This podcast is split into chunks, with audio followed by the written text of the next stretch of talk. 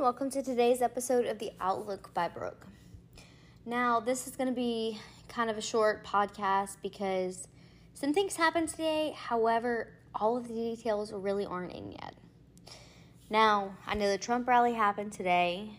Um, I literally just stopped at my own house doing things for husbands and kids and work and, you know, normal daily life stuff. And I still really want to sit down and analyze the Trump rally, the comms, all that good stuff. Um, because let's be honest, it's not fair to report on something that I haven't seen. Plus, there's certain things that I actually want to look for in the rally that maybe the normal person wouldn't kind of look for.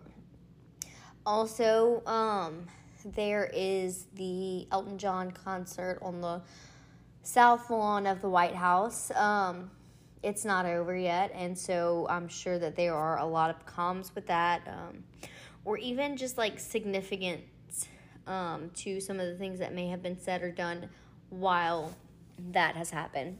Kind of another unprecedented thing, like we talk about how the Q drops never really give dates, but then for this week and last week they have.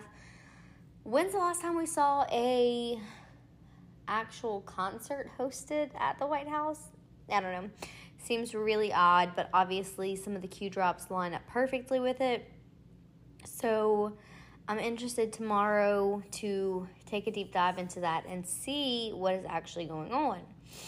Um, there's just a few things today that I really kind of want to let you guys know about. One of those things is that North Korea is um, possibly going to do a nuclear test during the U.S. Vice President's visit to Japan and South Korea. So that would be Kamala Harris. Um, don't really know what significance she would have to do in South Korea. Again, more details to follow.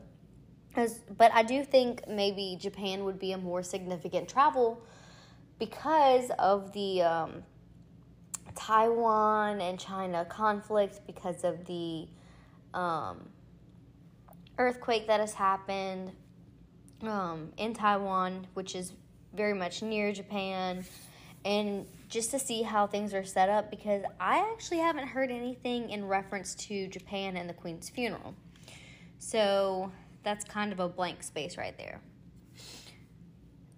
It kind of seems like on that front, yet again, we are building and building and building for the big event, the finale, the turning point of this entire white hat mission.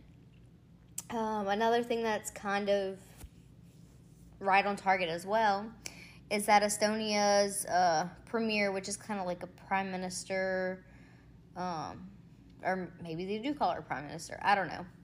It's like a president, basically. She's warning of um, blackouts if Russia cuts the grid access because obviously they rely on power from Russia. Russia has a lot of resources, they have a lot of power. They're finally kind of stroking their own ego and showing the world how much it is dependent on them. And from an American mindset, like we're kind of raised to think, oh, you know, we get a lot of stuff from China, we need China more than maybe China needs us. But honestly, for a lot of um, European and some Asian countries, they really do depend on Russia.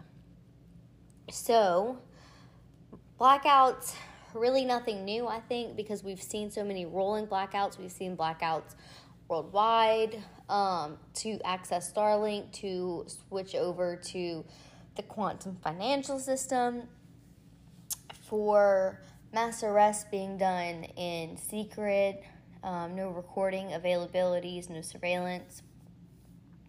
So, just kind of falls in place. Another little puzzle piece just perfectly fitting in there. And um, also, you know, we talk about the whole no uh, no planes, no trains, are all grounded sort of thing.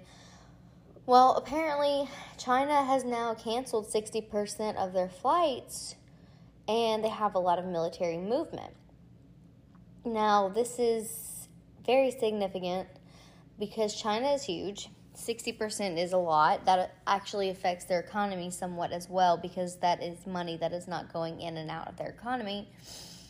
but also it follows aligned with the Q drops and what is going on that is so significant. It's not like Russia where people are um, you know, running from being deployed or being drafted. So, what exactly is going on for them to cancel all of these flights? Is it purposely set up because Yom Kippur and Rosh Hashanah are coming? Is it set up because the big event is coming? Because that's kind of what it feels like. It just seems like everything is um, lining up perfectly for things to kind of navigate um, and set up for the big event. And I, for one, could not be more excited. You know, I've heard so much about people preparing and, and um, like preparing their house as far as like foods and necessities. I've heard so much about certain dates that have kind of been given here and there, like the 24th and the 30th of this month, October 1st. And not that I get into dates very much, but the significance of what they're saying is coming just very much so seems like we are um, in a perfect linear direction for white hats to take full control and also for the disclosure to be there which is really exciting. The like literally the times that we are living in is what so many people who have been awake for so long have prayed for. And it's also times that those that are asleep are terrified of.